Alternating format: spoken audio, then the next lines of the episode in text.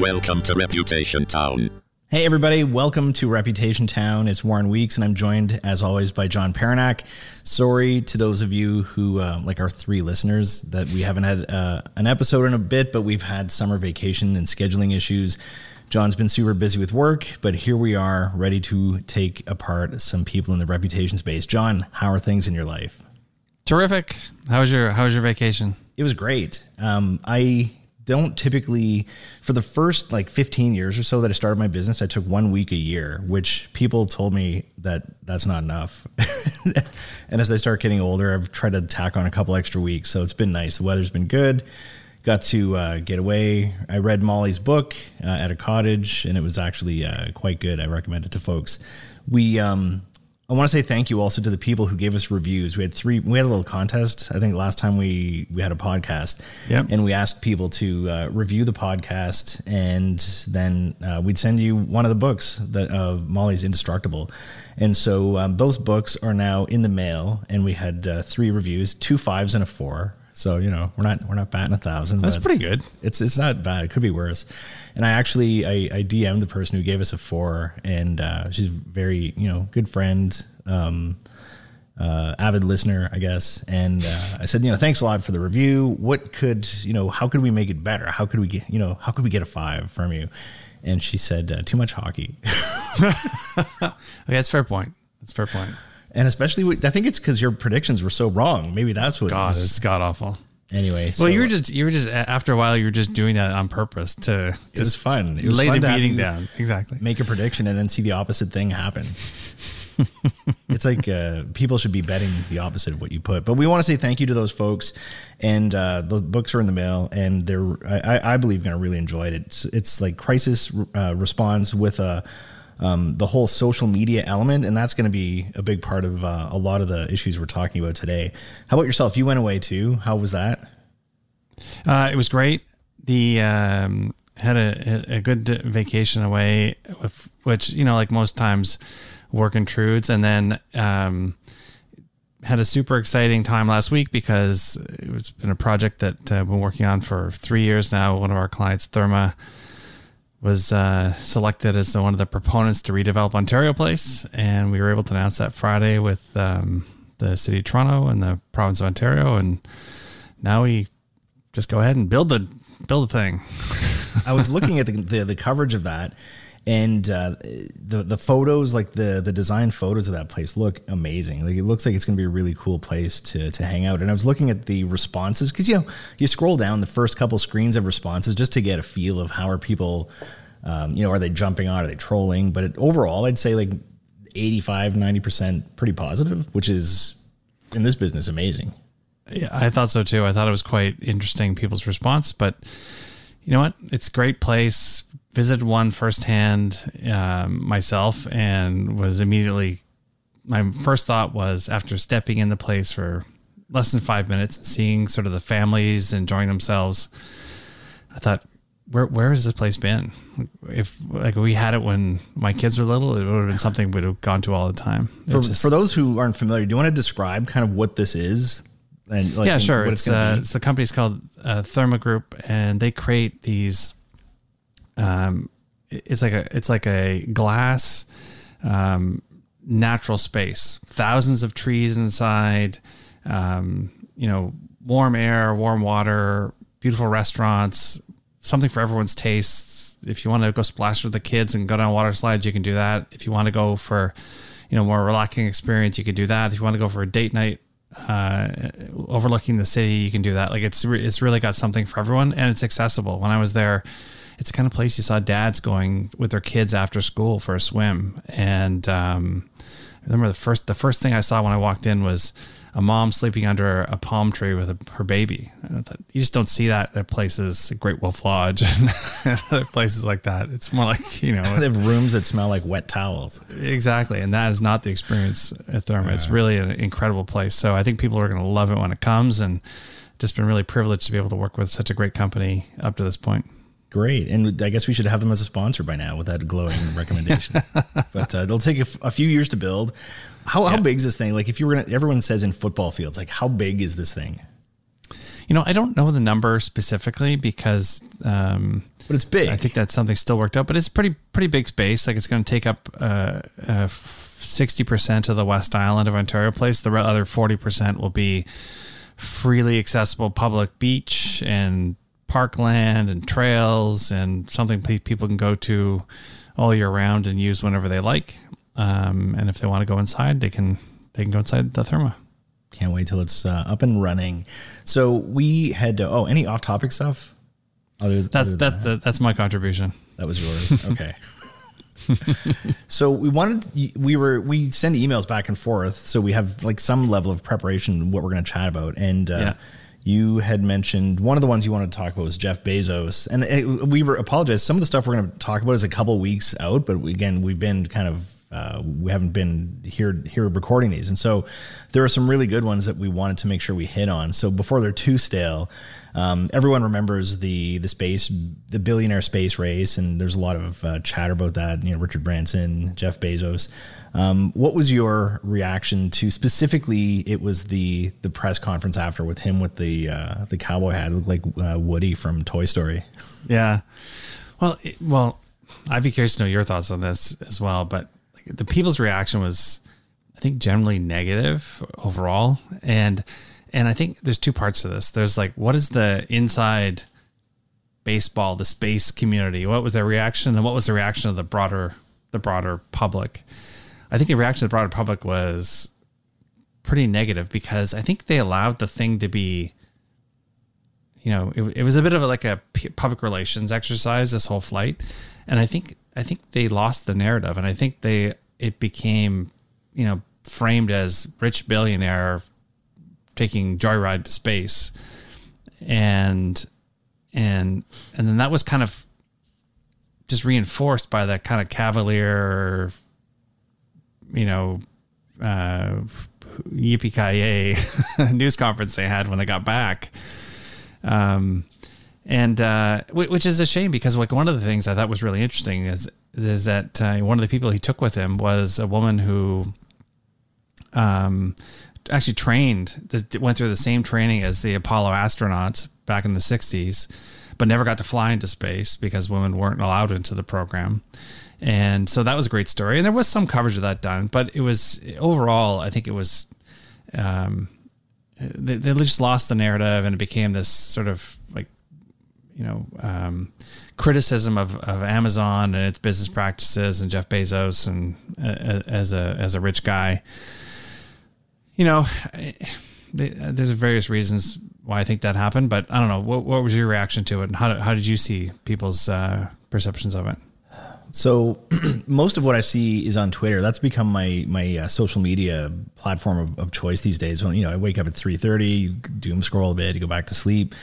Um, I think the quality of it overall has improved over the last, uh, especially the last couple of years. Whether whether whatever they've done to the algorithm, but there is that silent. Not not they're not silent. They're very loud, but they're they're a minority of people who are really loud on Twitter, um, and it's the ones who you know uh, can't believe these dickheads are flying into space and they should be curing hunger, and they talk about his net worth, and he could be curing or fixing homelessness and and and and and these are to me these are government problems right and like it's not like there isn't a ton of money being thrown at these things but it's just the um, and I've been hearing a lot of other podcasts about the, the the the amount of money being spent in California, for example, where like I don't know if you've seen images of the just thousands of, of people living in tents all over the place and just the kind of uptick in, in crime there. And uh, I heard that there's like just, I think it's about $2 billion a year being spent on homelessness in the state of California. And like, it's not, it's not getting any better. So, um, I, I think what, what people are, are irritated at is the, it, the just the cavalier sort of attitude, and it does look like these, you know, he flies into space. It kind of looked like a big penis, like he's flying into space in this thing. And then the the memes afterward when he lands, and he had that. You remember, do you remember him laughing? That crazy laugh that he was doing. Yeah, And the head thrown back, a and they put cackle it- almost. and they Yeah. put it uh, right beside Doctor Evil from Austin Powers, and it was Yeah. almost exactly the same. And like, I don't think I don't think he was doing himself any favors with the way that they uh, they kind of handled that. But if you think big picture, you know, ideally, what is it that these individuals are trying to do by going to space? I think that they're trying to solve some fairly big problems in terms of the environment and in terms of connectivity, internet in, in third world countries and, and stuff like that. There's some pretty cool stuff that's being done, but it was it was uh, simplified into just the the space race between these billionaires. And so, and obviously, in the last year and a half, everybody is in a really um, difficult situation. Uh, the lockdowns, the the fear, you know, different uh, variants popping up here and there, and they have a guy like literally shooting off. And and and let's be clear, like you're you're more of the space guy than me. Um, I know you're you're a big fan of you know NASA and all these programs. They didn't really go to space. That was like a very high plane ride, wasn't it?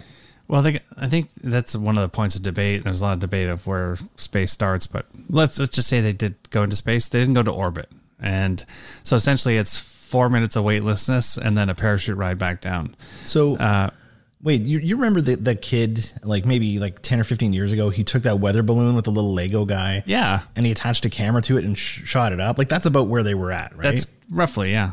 so that kid did that with about $9 and a set of Lego. you know what I mean? It just it's you know Well, and I think I think see this is the thing that struck me about it is that I think if I think he was like two years late in doing this. He actually launched that um, that launch vehicle for the space tourism part of his business before SpaceX had actually successfully landed one of its uh, Falcon 9 boosters.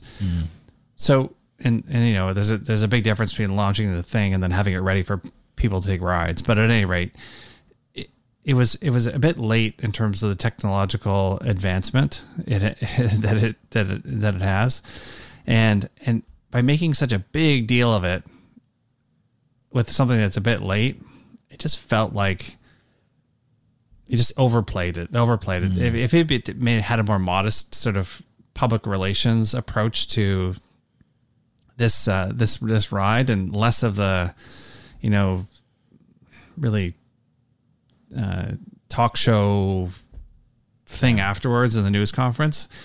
I, I just think that news conference was was, like it was just misplayed. It was mis the tone was wrong, and and because the news conference, the communications of it was handled not the way I would have done it. It it just accelerated and accentuated that negative reaction overall that people had about him and the whole you know the money he's spending, even though it's his own money, the money he's spending uh, on this on this business. Like it- really, that this business is is designed if you if you look at his plans to really be a competitor to SpaceX and actually putting cargo into orbit and doing all the things you talked about that you know could be for the betterment of humanity, but I just think that they uh, they just made too much of it. And you know what? Uh, maybe, may another argument might be, look, the guy's got a target on his back because he's a really rich guy, and no matter what he does, he's gonna get he's gonna get uh, criticized. But I just think their communications in this circumstance didn't didn't help them at all, for sure. What do you think the thinking was with the cowboy hat? I don't know, like that. It seemed this- odd. Like it's over. It was uh just over the top, right? It was just like a lot of it was over the top, and even like some of they took a lot of like artifacts with them. Like there was a little scrap of fabric from the Wright Flyer, and he had Amelia Earhart's like glasses from her plane, and yeah, he took all these things into space, and that's great. But again, it just it, they made way more of it than it probably deserved deserved to be, and they just made themselves a bigger target as a result. And m- maybe that's uh, who knows, right? Maybe that's a symptom of uh, a guy who there's not really anyone around him who can say, Exactly. actually, Do you think do you think it's the whole yes man thing? Like we talked about this a couple episodes ago with Elvis and the Memphis Mafia. Like, yeah, boss, that sounds great. How about if I wear a cowboy hat? Oh, that's great. That's a great idea. yeah, Is it, it nobody quite who- possibly could be that. And that what was that line he said? Uh, that you know, I want to thank all the the customers and all the employees that you paid for all of this. Like I, Yeah. I think that came. It was supposed to come, I think, from a place of gratitude. But it, it sounded really dickish. It yeah, and that's what I mean. Like the whole the whole communications around like that news conference did not do any favors for him. So anyway, you know, I, I think uh, I think it it also unfortunately came in this like context of Richard Branson like doing essentially the same thing the week before in his Yeah. endeavor. So it became this sort of billionaire space race. And meanwhile, you know, the, the company really doing space stuff is not even interested in in the public relations kind of exercises that either of those two companies undertook in the So weeks you, before. you mentioned Richard Branson, um, rich guy, maybe not not as rich, but you know certainly billionaire. Um, is it just my imagination, or like he's a more liked individual? No, I would think so. I don't have like numbers in front of me, but I just I just you get that sense with that get net that promoter sense, yeah. score or whatever. You get the the sense that he's a more likable guy. What do you think the difference is? Like Elon Musk is a pretty polarizing figure. Like half the people love him, half the people hate him. Jeff Bezos, I think most people are not not a big fan. And these are sweeping generalizations, but um, but Richard Branson seems to be pretty well liked. Like, he seems like a dude you like to kind of hang out with. Well, I think he's. I think he's. He's not been one. He's been a real salesman, right, and a showman how, over the years. How many times has he like used big PR stunts to the- the launch his businesses or yeah? I, I think he just has, has done a better job of managing his um, his brand, his I think personal he brand. understands the he understands marketing, and I think he understands the public. Yeah, He I think that's like right. He's not so out of touch. I think that's right. All right, are we done with that one?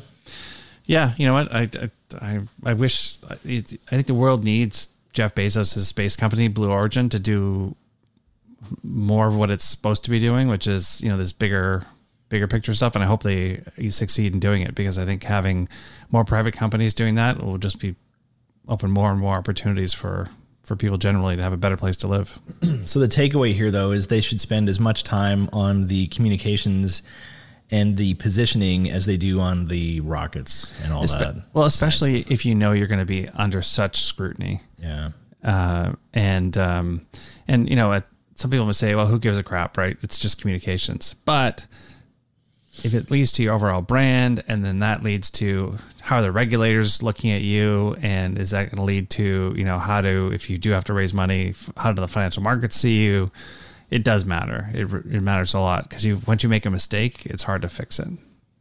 All right. So we have a few now that are in the um, the, the clothing retail space. Uh, one is we're going to start with Lululemon, and this is a company that is uh, no stranger to controversy over the years. I, I think everyone remembers the founder, Chip Wilson, I think his name is, um, doing that interview, like again about a decade ago, where he talked about those pants that were getting the wear, and it's to be said because like they Oh, don't yeah. fit all women, and it's like their legs or whatever. He's trying trying to blame blame the customer's body shape. Anyway, um, this one is is interesting to me because this is I wouldn't say it's a crisis, but it's it's I think it's a lost opportunity. And so, how does a brand respond to a little wrinkle or something online that you think should be pretty pretty easily fixed? So there's a woman on uh, on Twitter named Paula Wilding, and she's from Hamilton, Ontario.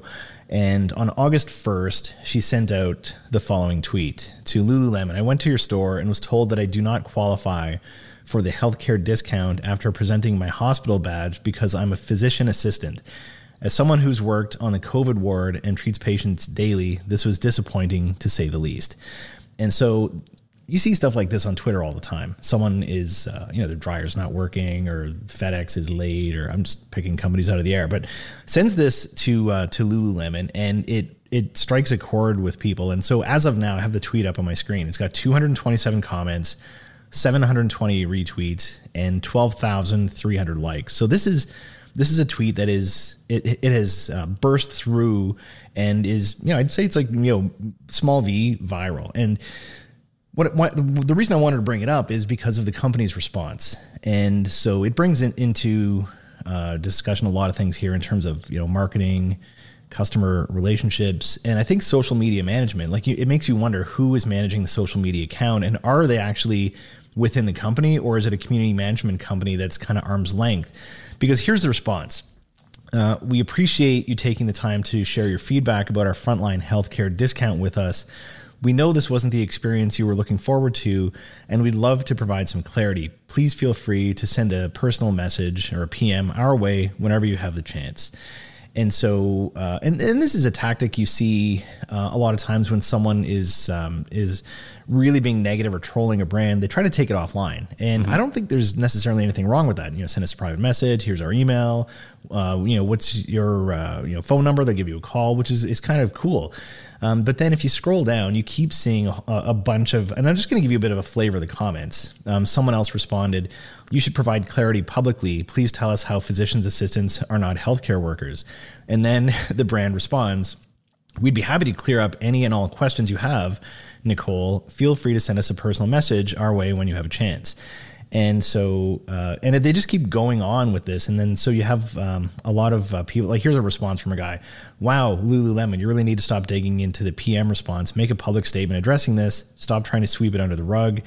PAs and everyone else who's risked their lives deserve this discount and they deserve a public response. And so it just keeps going, you know, scrolling, scrolling, scrolling, you know, tons and tons of comments. But to me, this this seems to be a pretty easy fix. Like they should have just said, "You're we're really sorry here's your discount here's a hundred dollar gift card. Um, physicians assistants are uh, you know in, integral uh, healthcare workers. Like they give pr- the discounts to personal trainers you know what i mean? So it's really ridiculous that this to me this is one of those self-inflicted um, uh, again i don't think it's a crisis but it's a self-inflicted wound. Um, what what's your what's your take on this? It feels like one of those situations where operationally someone had the idea that that's a great idea let's give this discount for for healthcare workers but then somebody created a list of here are the eligible people fit in that category. And and no one from communications around was around the table to say well wait a second. What if you know fill in the blank other uh, healthcare professionals come in they're not on that list what do we do? And so you end up at this situation where inevitably there's going to be someone who was turned away. So so i think that was like the genesis of a problem like this. Who knows if it was or not but that's um, we get to be armchair quarterback, so that's what it, that's what it feels like anyway. Because you see it so often where um, that kind of issue management pers- lens isn't put on things. But then, you know, to your point about the strategy used to manage the online discussion, like that strategy of taking something offline works when there's an there when the problem is individual to the person. Yeah. But th- this person was raising a problem that was broad to everybody. Exactly. There was like a wide category Much of stakeholders group. that maybe uncaptured. Yeah. What, what, what was your reaction and thoughts on how they managed it? I thought it was. It seemed to me that um, it seems like there's a disconnect between the soul of the company and the persona online. And again, this is a company I bring up a lot, and uh, you know I've done work with them in the past, but like Gymshark, I can't see Gymshark responding in this manner. And I know that they keep those functions close. Like they, um, something like this would bubble up and you would see someone on like I, I, think the ideal response to something like this is someone really high up on the c-suite team grabs their phone does a quick video and just pours their heart out like you know we totally apologize this is an oversight um, we respect what you're doing for the healthcare system. We're sorry, you know, it, like like you said, it was a clerical error. This wasn't on our list. Take our apologies, and we want to send out. And maybe you give you, you have to do something better. You have to you know give them some sort of discount, give them some sort of props, and because they're doing themselves a lot of reputational damage. There's a lot of like there was one nurse who said, "I'm a nurse, and you've lost my business forever." There was um, one tweet from a guy. What's his name at uh, 680 News? Um, Had his name written down here somewhere. Um, oh, Phil Martino, 680 News. He had sent the woman a note. Hey, uh, send me an email. He wanted to do a story with her. So now it's turning into media coverage. And like mm. all of this is unnecessary. And I think it's just because someone on the community management from social media has a sheet of like, these are the acceptable things you can say. And where possible, try to get it into an offline discussion. And it just doesn't feel genuine. It doesn't feel human, right? And yeah. uh, I think when companies get this right, they take their logo and they make it sound like a person. You yeah. feel like you're communicating with a friend, and that's not what it feels like here. And so, uh, rightly, I think the company is um, is getting spanked a little bit online because of that, like just kind of tone deaf kind of response. But but don't you think this is like take it away from Lululemon for a second? Don't you think this is a bit symptomatic of the way social media management is is treated? Like it feels like it's often like outsourced to use, like you said, a community management firm who has you know the lowest cost resource manning the manning the front lines, and they're just not equipped with the the context or the authority to actually have a conversation to manage issues like this. It's That's it's fine if it's oh. it, it's something simple and you know uh, you know in the normal course of of just stuff that happens, but this is this is doesn't fit into that category. Sorry, I didn't mean to interrupt you there. No, that's okay. to me, that feels like a, a failure of leadership. Uh, I think you can do community management well. Like if you look at VaynerMedia, Gary Vaynerchuk's company, they do community management for tons of Fortune 500 companies, and they have a reputation for doing it really well. But I think that they they dig into it and they find out what's that soul of the company and, and what is that persona. And I think they give people a little bit more um, free reign to to solve problems, right? Like to to you know whatever you can do for the customer to make it right. If if we've kind of screwed up or if we've missed an opportunity, what do we what do we need to do to make it right? And so this is something that um, could have been resolved in 20 minutes with a tweet, and it could have actually they could have turned it into a marketing opportunity as opposed to it just looks like just money grubbing corporation. Yeah. Yeah, it's unfortunate. It, it's it's it's kind of like a, a self inflicted uh, Totally self inflicted. there. Ridiculous. Yeah. Um, again, I don't think it's going to affect their stock price, but it you know it could have been handled better. So we're I, I can't wait I can't wait to talk about this next one. I I heard about this while I was away, and I remember like seeing the original thing that popped up because it was kind of blowing up on Twitter on this day. Uh, I believe that it took place. It was in mid July, I think July twelfth, and it was Ava Lane Boutique. And did you did you see this one when it came when it when it took place? I did, yeah. And I immediately thought, oh, we got to talk about that on the podcast. So uh, I apologize to anyone who has, uh, you know, if you've been, you know, seen all 360 degrees of this and you've heard it chopped up on social media, uh, we apologize. But like, just can't go forward without talking about this. And so the uh, the gist of the story is for anyone who you know for the three people who might not know about it there was this this uh, boutique clothing company Ava Lane I think it's like a family business somewhere in the United States Is it, is it just sorry interrupt, but just for context, it's actually in Michigan, and the store is massive. Like I looked it up. is it really It's enormous. It's like a giant warehouse. Oh. It made they it make it like- seem like a you know little mom and pop Yeah, Oh my god, that makes that's even funnier. So there's some really interesting things about this, and some that have popped up. Something that I noticed today that I'll you know we'll tell the story. Uh, we have a couple audio clips to play, and then um, there's a th- this brings in everything this podcast is about. How do you react to a crisis?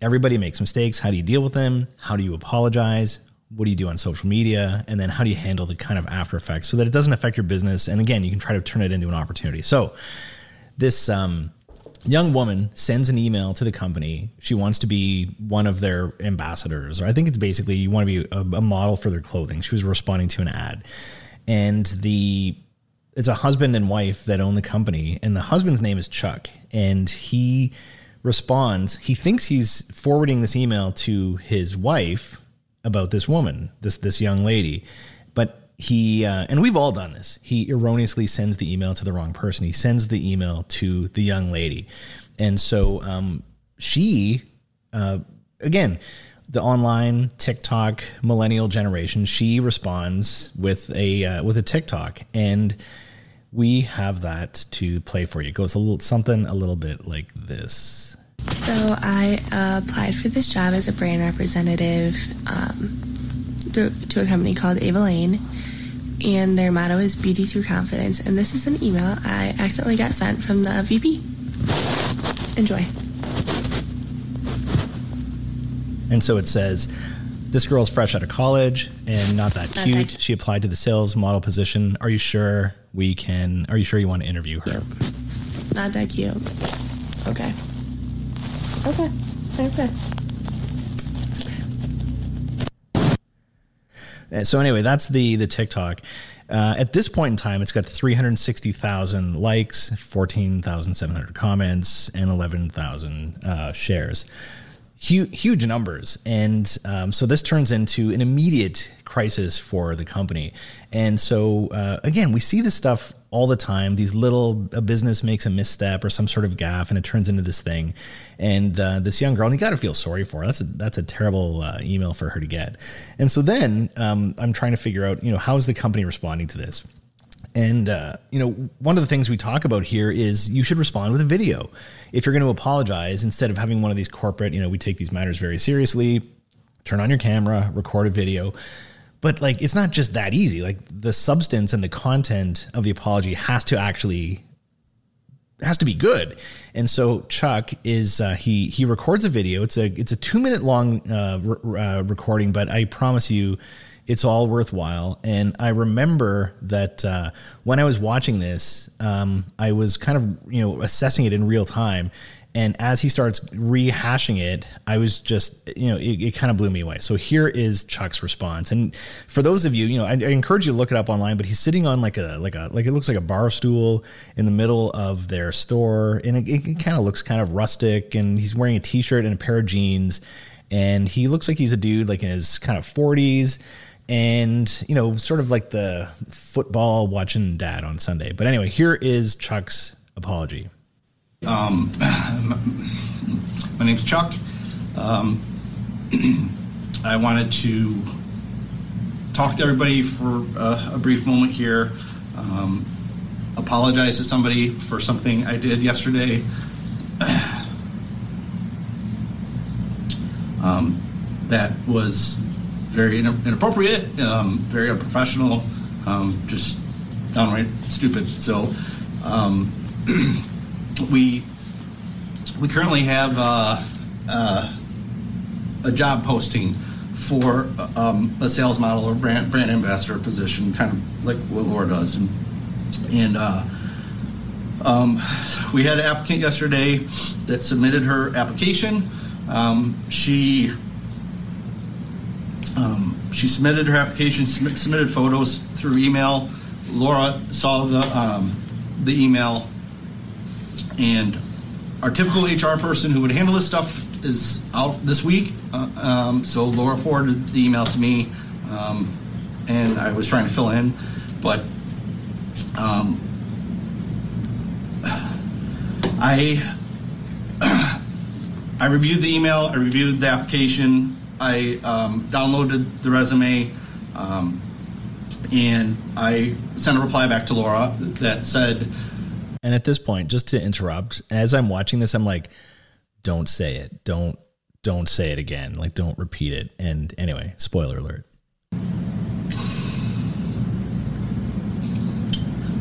That she was a, a, a recent college grad.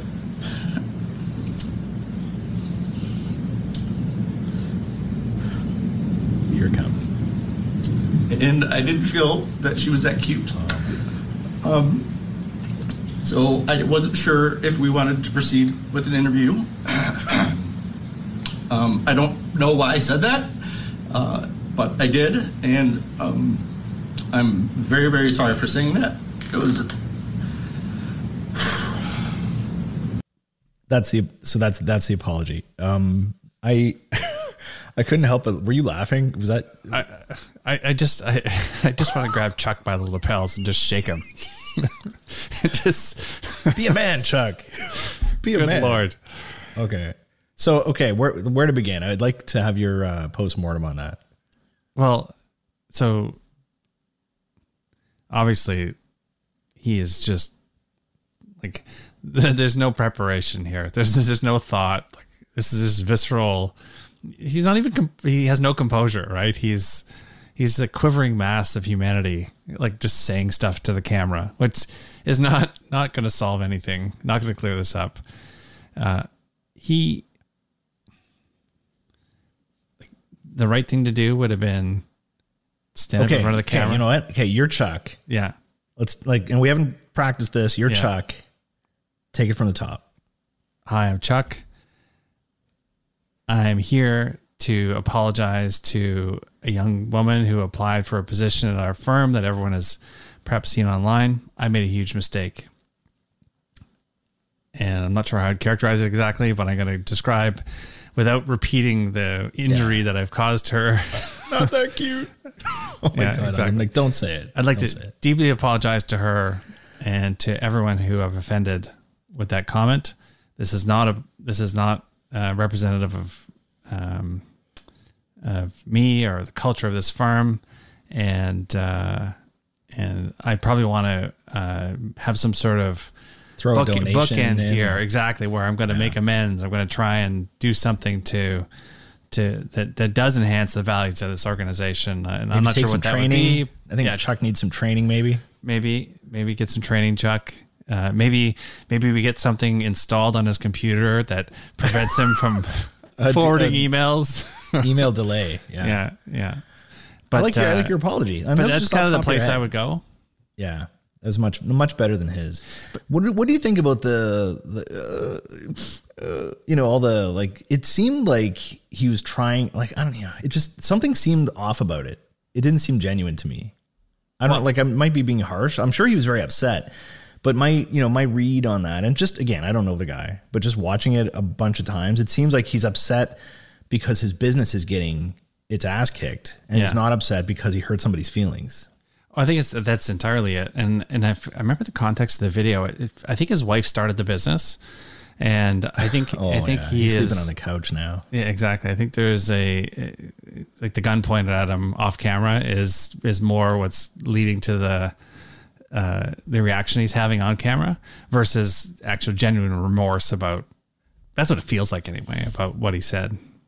Also, you have to, you know, we don't have video on this podcast. Like, it's hard enough getting it out just audio. But if we, uh, if you're looking at like the comments, there's this flood of comments coming in, and they're all negative. Like the one that just popped out is like "eat glass," just, just so much. And I shouldn't laugh, but just so much vitriol, just hate, just being like brrr, just flowing Well- in. Yeah, go ahead. No, go ahead. I'm sorry. And I was going to say the other thing they did is, and this is this is a big no no. As soon as everything, uh, as soon as everything hit the fan, they just unplugged all their social media accounts. They took everything down. They took it all down to, um, and and I get that it, it's a very common response. People like you, you go into fight or flight mode. Your heart is pounding. You start sweating. You start freaking out, and you know you um, that reptile part of your brain just says shut off Twitter account, close down LinkedIn account, turn off inst- like if you think if that it's a way to protect yourself, but it's actually you're you're you're, you're cutting off your other leg because now you can't you don't you've, you've taken away your only your only form to respond and to try to make it better. And every time there's a crisis, it's the first thing I do is I go to their Twitter account, go to the Facebook like and see and it's just when you see that kind of that you know that profile doesn't exist or it's it's been taken down, it's just like oh man, I actually I feel I feel kind of bad for them because this is a person who is panicking and freaking out, and their world. it- It's a terrible feeling, and uh, I, you know, I just wish one of the things you could teach people is to keep those channels open. Maybe stop checking it. Like you don't have to go in and read all the thousands of hateful comments, but at least stand there and take it. You know, like that's one of the things that you that you should really do. We do have um like after Chuck finished his little piece, his I don't know if you saw the one, but his wife actually sat down and did her piece. Do you want to? Should we play that as well? Let's do that, but just before you go there. So I think to your point about the the you know the reaction to that negative uh, those negative social media comment it's like if the microwave bursts into flame like the first thing you want to do is like oh i gotta shut that thing off or i gotta unplug that Yeah. thing to stop the fire and of course that that's not as you point out that's totally counterintuitive to the way you need to manage this thing but but uh, i i wanted to ask you about you know just the his physical demeanor and the thing Yeah. that struck me about it was and i know he's not trying to do this because he's obviously a wreck and he's just doing this in the moment. But by being a, like crying and just not having any composure he, he, it feels like he's trying to be the victim. Yeah, or maybe not trying to be. He's in, inadvertently portraying a, a like a himself as a victim. And that i think just accentuates the negative response because Yeah. because people just like it's like blood in the water Totally. And he and there was the subtle um trying to blame it on the HR person who's not in the office. Like you normally someone else would do this, but I'm here today. And like it's just there there's nothing like for for anyone who looks at it, he he's on this chair and he's kind of he doesn't make eye contact with the camera. He's kind of like looking over here, looking over there. He's trying to gather himself and I think he's trying to I think somewhere he he saw a thing like, you know, I think he's confusing empathy with um, you know painting a sad face on yourself, and and you know it it should be directed to the audience, the the injured individual, as opposed to himself. And uh, you're totally bang on with that. So here is um, Mrs. Chuck. I'm I, sorry, I don't know this this woman's name, but this is his wife. And I think they're what's her last name? It's uh, DeGrendel, I think. So this is um, Chuck is uh, he's just finished his piece, and then um, his uh, his his wife takes her seat and does her bit. So we will not be live today, you guys. Um, we appreciate your support. Um, we're gonna call it a day. Uh, our phone numbers are out there. Our address is out there. Our children have been threatened. I'm pretty sure the girl who Chuck has apologized to didn't mean um, when she asked her followers to contact us to threaten our family, the families who work here. I'm pretty sure that was not her intention. But that's what's happened. Um, so we appreciate your support. Um, it is okay for people to come on, they can talk about my appearance all day long, hurtful comments. Again, I don't actually think that was her intention to talk about how horrible and hideous I am and everything that I do. That's okay. We can move on from that, but it's when you start threatening children. That's where we kind of have to draw the line. So, yes, we are making our accounts private. Um, we don't really have anything else to say at this point in time. So we're gonna not be live. We appreciate you guys popping on. Um, and we'll be back. Okay, and that's it for her. Um, thoughts? Well, what, you go first this time. What was your thought? I, I I feel bad laughing. Like this, you know, we're we're not mean people, you know what I mean? But like I just there's something about it I find I find kind of humorous about the response. And uh, first of all, kids being um, threatened is obviously not not a funny thing. I didn't see any of that online. Obviously, I didn't go and look through all the comments, but um, again, I just get the sense that this is a pair of very successful small business owners who are insulted or or bewildered that their company has been you know targeted by the Twitter mob. And uh, I think hers even more than than than Chuck's was about making themselves out as victims. And and and it was a really interesting turn of phrase she used. I'm not sure that that was her intention. She said that three or four times about the the individual who who wrote the note. Um, I'm not sure that that was her intention, but you know maybe it was. And it's kind of like flipping it back to the original the job applicant that that somehow that this was her doing uh, and and even that comment just seemed a little passive aggressive.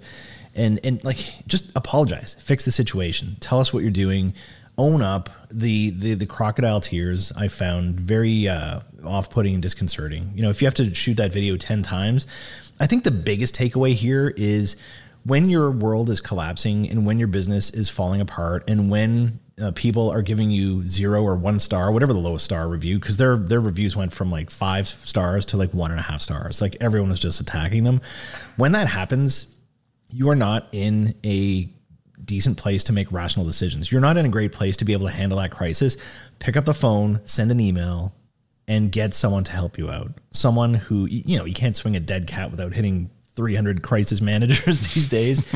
um, call someone up and have them you, you know you need that. We, we, always talk about the, the the winston wolfe character from pulp fiction. You know the guy who shows up uh, i'm led to understand that there's a car in the garage and a body without a head. Bring me to him. And he just he fixes it. He's cool. He's objective. He he wants to help you but he he he's able to think rationally. And i think that's what they needed someone to just like you said grab them by the lapels give them a little shake and say here's what we need to do. Because I, I, you know, I have to give them some points for effort for doing the videos at all. Most companies wouldn't. That's a good point.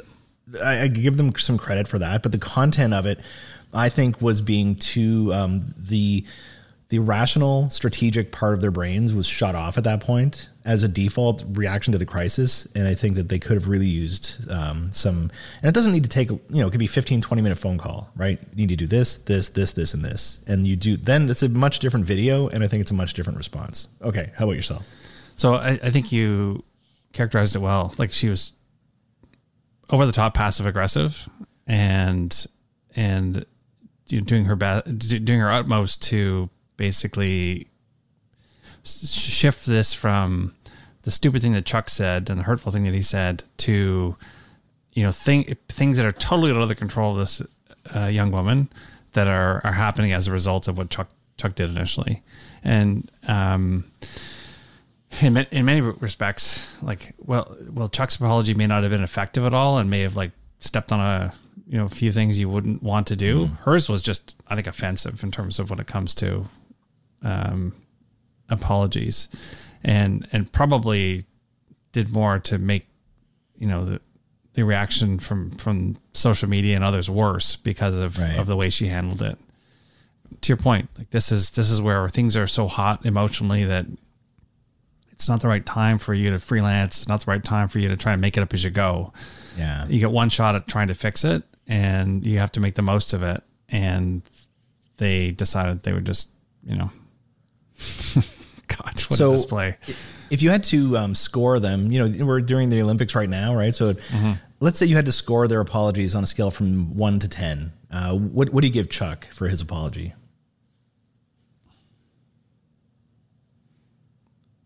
Okay, I'm gonna say I'm gonna be generous. I'm gonna say it's a five. oh wow! I was thinking more like a three, like maybe a four. But yeah, that is like, that is generous. I'm gonna be generous. It's a five. Like he tried to do the right thing. yeah, he, yeah. They did the know, video. He he did the video. He made the error of repeating. So okay, maybe maybe I'm being too generous. Four. Okay, I'll say four. Uh, so let's let's split it up. You know how they have different. So for effort, I would say I'd give him like a seven. Okay. Seven for effort. Yeah. And for effect or result, more like in the two three area. Yeah, I'm I'm, I'm on board with that. Okay. How about his uh, his wife, the, the one who went right after him? How how, how would you rank hers? It's, it's a zero. It's not an apology. It's just like her trying to, you know, mis like misdirect all the yeah all the uh negativity on the person who they were made injured. So here's the thing that came up today, and you know, and we try to do a little bit of research on these topics so we know kind of like you know what we're talking about, and just make sure we get all the names and dates and all that stuff right. And so I went in, and one of the things I remember hearing about was that their Google reviews had gone like they they have very very great ratings before this, and but now I'm kind of questioning that because it had been brought down, and this was in BuzzFeed that all these stories said that it had gone from five to one and a half. Um, tons of people trolling and going online. And I went and checked today, and all those negative reviews are gone. So their their score is back up to five stars, and there's one negative review about something who um, someone who didn't like something on their website. But their last comment, their last rating is from two months ago. So basically, all the comments, all the hundreds of comments from the last two months have disappeared. Are you familiar with anything like this happening, or how does that happen? Like, did they engage a company? Did they go to Google? Google has a process where you can challenge reviews. I, found that it's it's difficult to get Google to to actually remove a, or a review that is like fraudulent or like they say that they will will remove fraudulent reviews, but I found it's difficult for them to actually do it do that. In this case, because the story got so much media attention, it is quite possible that Google used its its mechanism it has in order to um, you know basically wipe out those days when that all those reviews happened and um, just mm eliminate them from their profile. I, di- I didn't I do note that on on um, you know on some other rating platforms you know they do have really poor reviews still. But yeah there, there is a mechanism for doing that through Google it's just not not particularly easy.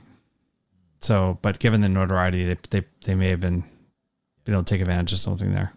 I went to their website then and I'm scrolling down, and then they have a screenshot of all their their five star reviews. Like they're actually kind of just shoving it in your face. Like, look how popular we are, all these five star reviews. And so it's weird that through this process, like if you know the story and you know what happened and you know about the negative reviews and everything else, the five stars now doesn't like you know I'm not a shopper there, but the five stars doesn't mean anything to me now. It seems it seems gamed or inauthentic. Well, a lot of a lot of businesses actually do that, and they do a good job of it, and they make um, engaging with customers once a successful transaction has happened, engaging with them to encourage them to do a review, making it easy. Like you can you can Google allows you to generate a link that takes you right to the review window, so that you can enter a review quickly, Yeah. and it's it's really simple.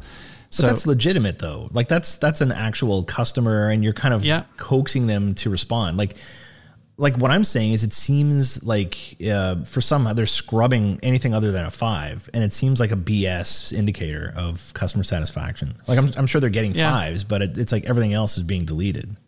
Well, I think in this case, what happened was like there's a defined period when it happened, right? I'm sure it there was a sharp spike when those negative Yeah. reviews started happening, and then a bit of a longer tail, and then it kind of probably petered out. Yeah. They were they were probably able to to, to you know delete those given the the special circumstances around the negative notoriety they got. If I had to guess, I would think they hired a company to do that. It's think, possible, like, there- yeah. There, are because there's a companies bunch that out there spe- to like, do that. Yeah. Outsource it. And you know, it, I would have loved to. You know, if you're going to outsource something, outsource crisis management. you know what I mean? Yeah, Then you wouldn't have to deal with all this bullshit with the Google reviews. Okay, have we talked enough about Chuck and uh, his his better half? Probably. Okay, uh, long episode today. We got a lot, a lot of time to catch up for. So uh, the last one, um, I think, unless you have anything else, is the Montreal Canadiens and their very controversial uh, draft pick. I'm sorry to uh, the person who doesn't like us talking about hockey, but this is actually hockey and issues related. So um, Montreal Canadiens on July 23rd in the NHL draft in the first round select the, this individual uh, Logan. You know what is his last name? Mailloux. Mailloux, I think, yeah. And so uh, this individual, and I don't want to kind of get too much into it. Like I think most people know the story, but he had um, shared um, intimate photos of a young lady. I think he's from Sweden or something like that, and he'd gotten himself into some legal trouble uh, with, with this. And he had actually asked prior to the draft to not be drafted. He said, "I don't deserve this. I have to like you know I have some some amends to make, and you know maturing and blah blah blah." And uh, the Montreal Canadiens go ahead and they draft him in the first round and very very very vocal response from a ton of people. Um, you know everyone has an opinion on this but like the prime minister justin trudeau was one of the people um, you know french canadian huge habs fan said he was deeply disappointed. Um, and then the team took a lot of heat. Um, there's there's there's I, I don't know if you saw did you see the assistant general manager trevor timmins did you see the uh, the press conference where he was asked a, a direct question about the drafting and his that really long awkward delay? Did you see that? No, I didn't see that. Okay, I have it here. Um, it, I, I encourage people to look it up because it's uh, the visual is at least half of it. So you have this individual. He's a you know very sharp uh, dressed man. He's sitting there. He's got a goatee. He's sitting at a table, and I think this is being done virtually because of the the pandemic. It looks like he's in a dressing room, and you can see all of the uh, the Montreal Canadiens jerseys or the sweaters hanging on the wall behind him. And he's got uh, you know a little uh, pocket square, and he's got his hands kind of um, his fingers interlocked on the table, and he's taking questions. And so here is the question, and this delay is real time. And so I just want people to understand there's no this isn't a glitch. Um, this is actually how long it takes him to answer the question. regarding Logan, um, in his statement, he says that uh, he thought that he did not earn the right to be drafted. Uh, why? I mean, ba- based on that, if the player thinks that, why do you think the opposite?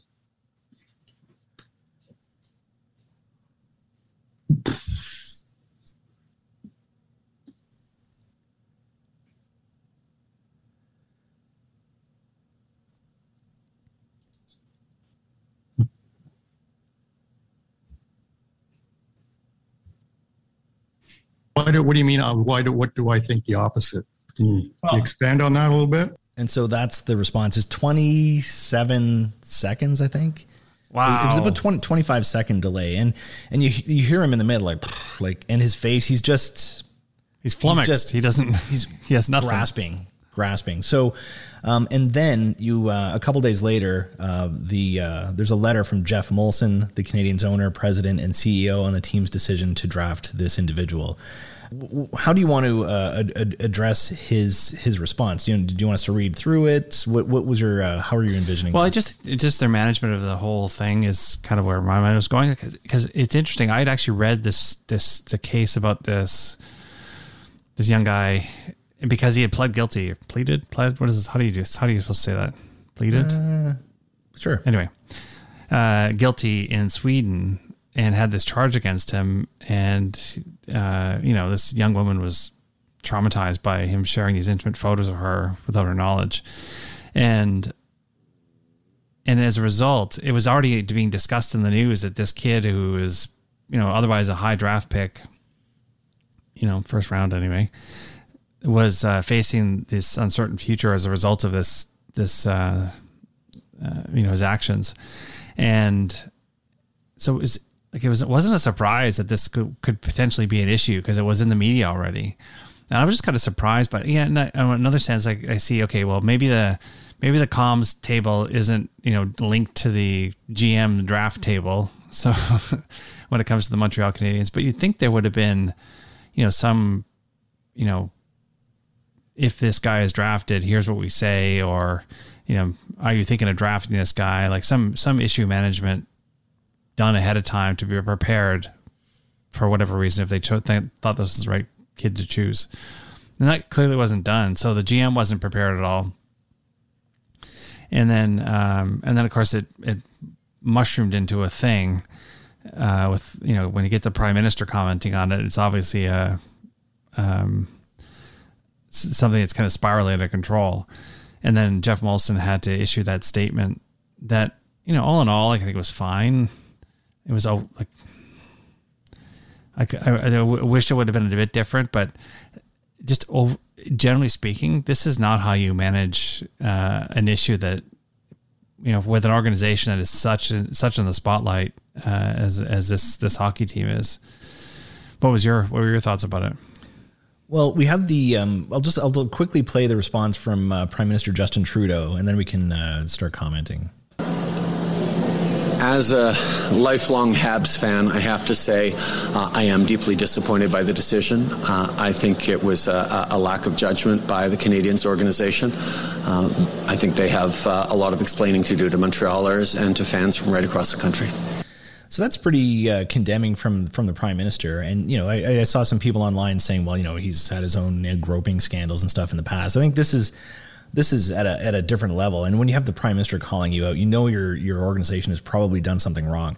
Um, you know, my my my dad has you know he still plays hockey now, and uh, you know he's in his late seventies, and he's he he often says that you know hockey people are not known for their intelligence, and uh, I, you know he and he says that sort of in a in a in a in an affectionate way, but I, I I can't help but think of you remember when we had the the Facebook group to try to get Pat Burns into the Hockey Hall of Fame while he was um, while he was still alive when he was dying of cancer. Mm-hmm. And you know what a huge opportunity that was, and just you know these they just made the wrong call. And it's just for for whatever reason, people who are executives in hockey organizations seem to make bad decisions on a, on a pretty regular basis. You know, the hockey stuff, like, and, and, from a crisis management standpoint, you know, one of the, the, the mantras is always, you know, first of all, do the right thing. And second of all, say the right thing.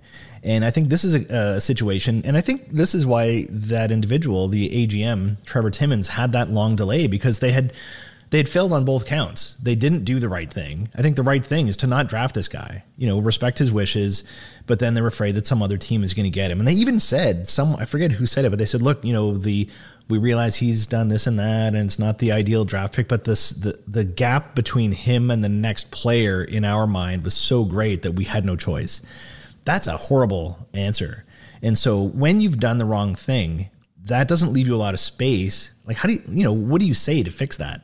And so you you heard that uncomfortable silence, that very extended silence, and then he just basically like, what do you mean by that? Like he just flips it back to the to the to the journalist. And you know, I I think at the time when I heard that, I tweeted out, you would think that the Montreal Canadiens, you know, a billion dollar franchise, would be able to afford better media training you know, how do you how do you put that guy in front of the media without grilling him on that very question, right? And it and you know, I don't know, I don't know what the communications function is there or how that works, but um, I find it inexcusable that they and and but yeah, but if someone would ask me like, what's the right response? Like, I'm not I'm not sure what it is. Like, you've done, you've made the wrong decision from a from an operational standpoint. It's pretty hard. They call it putting lipstick on a pig, mm-hmm. right? How do you how do you fix that?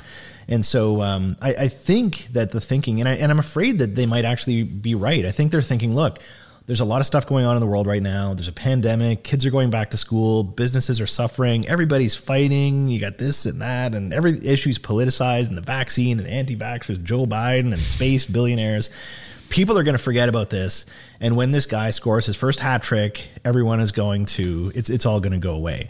The part that doesn't go away is this young woman and and that to me is the piece like you can't fix that. Once you know the toothpaste is out of the tube on that you can't you can't repair that. And so you know jeff Molson's letter, and you know again it was very well written, and you know the corporate communications folks and the lawyers that probably cost two hundred thousand dollars for them to write that letter. All the the brains that looked at it, but it was devoid of soul, and it talked about you know we're going to do this and we're going to do that, and we're going to help him on his journey, and it just it sounded to me like a lot of um, like a lot of BS. And I'd be curious, like what are the actual steps that are going to be taken, and how do you try to uh, to rectify the situation. I think ultimately this is all it was a hockey decision and they tried to make their team better and I think they they think that they can manage it and make it go away and I'm kind of I'm thinking maybe they might be right. It's a, it's disappointing, but with, given all the other stuff going on in the world, I think they might be right. Perhaps uh, the thing I would I would draw out is to your point about like, so they so the classic formula here is okay, we made a problem, we created a problem for ourselves, so now we have to create a solution. So we're going to have some things we're going to do to help, you know, paper over this. And um, there was three things. Um, the first thing was we're going to, you know, work with local experts to build some sort of awareness plan to educate young men and women. We're going to oversee Logan's commitment to becoming a better person, and we're going to ask him not to not to participate in our rookie training camp. Well, when you, look at those things, uh, like the first one, arguably, is the only one that it's actually aimed at making some sort of um, uh, positive outcome, if there is one, or create some sort of like uses as a learning experience and to to to, to teach. The second one's about the kid, and the third one's about the team uh, and to your point, like the the person who was actually harmed in all this is devoid is not is not included. And there's and and I think you're right. There's no way of actually fixing that harm that's been done.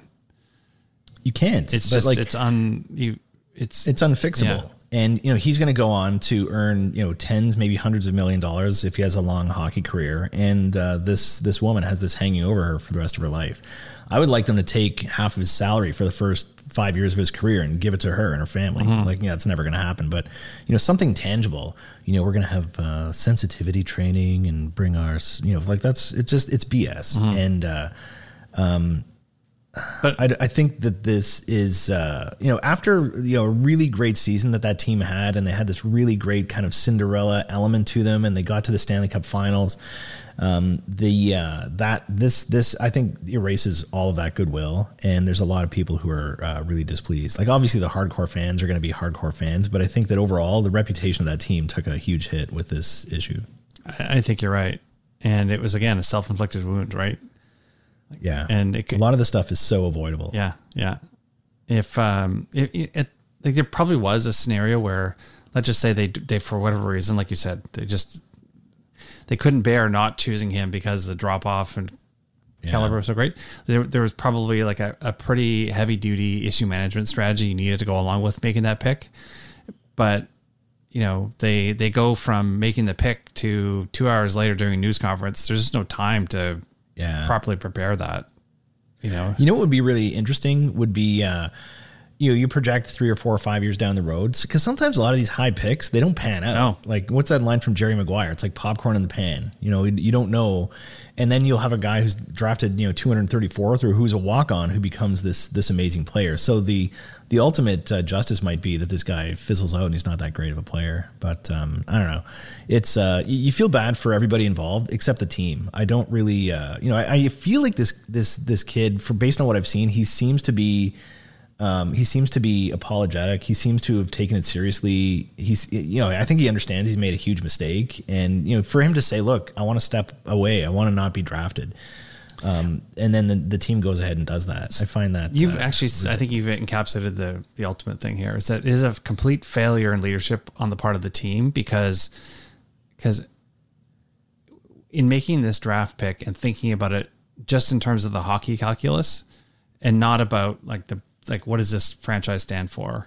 What is what is our what are our what, what is our place in the community? What are what are the things that as an organization we try and you know do beyond Yeah. the ice rink to you know make a positive impact on the community. Like none of that is in that decision making like if it was you'd be say you would like strike this kid off the list and say forget it. There's nothing that would make us want to choose choose him because of the collateral uh, impact it has on our brand and the way people see us.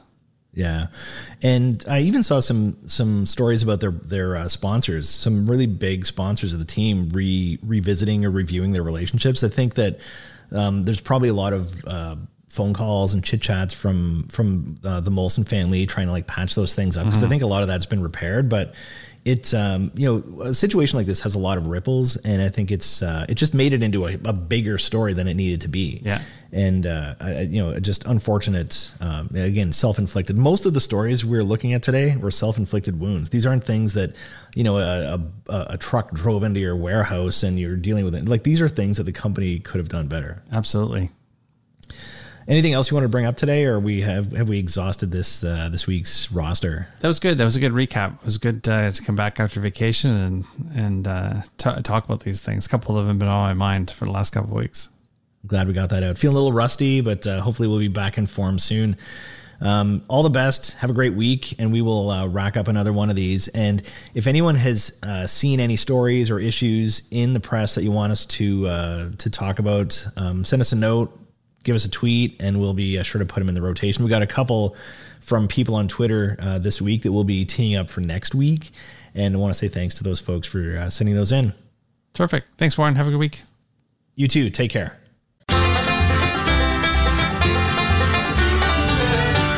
Thanks for stopping by. If you liked this episode, please rate, review, or recommend the show. See you next time.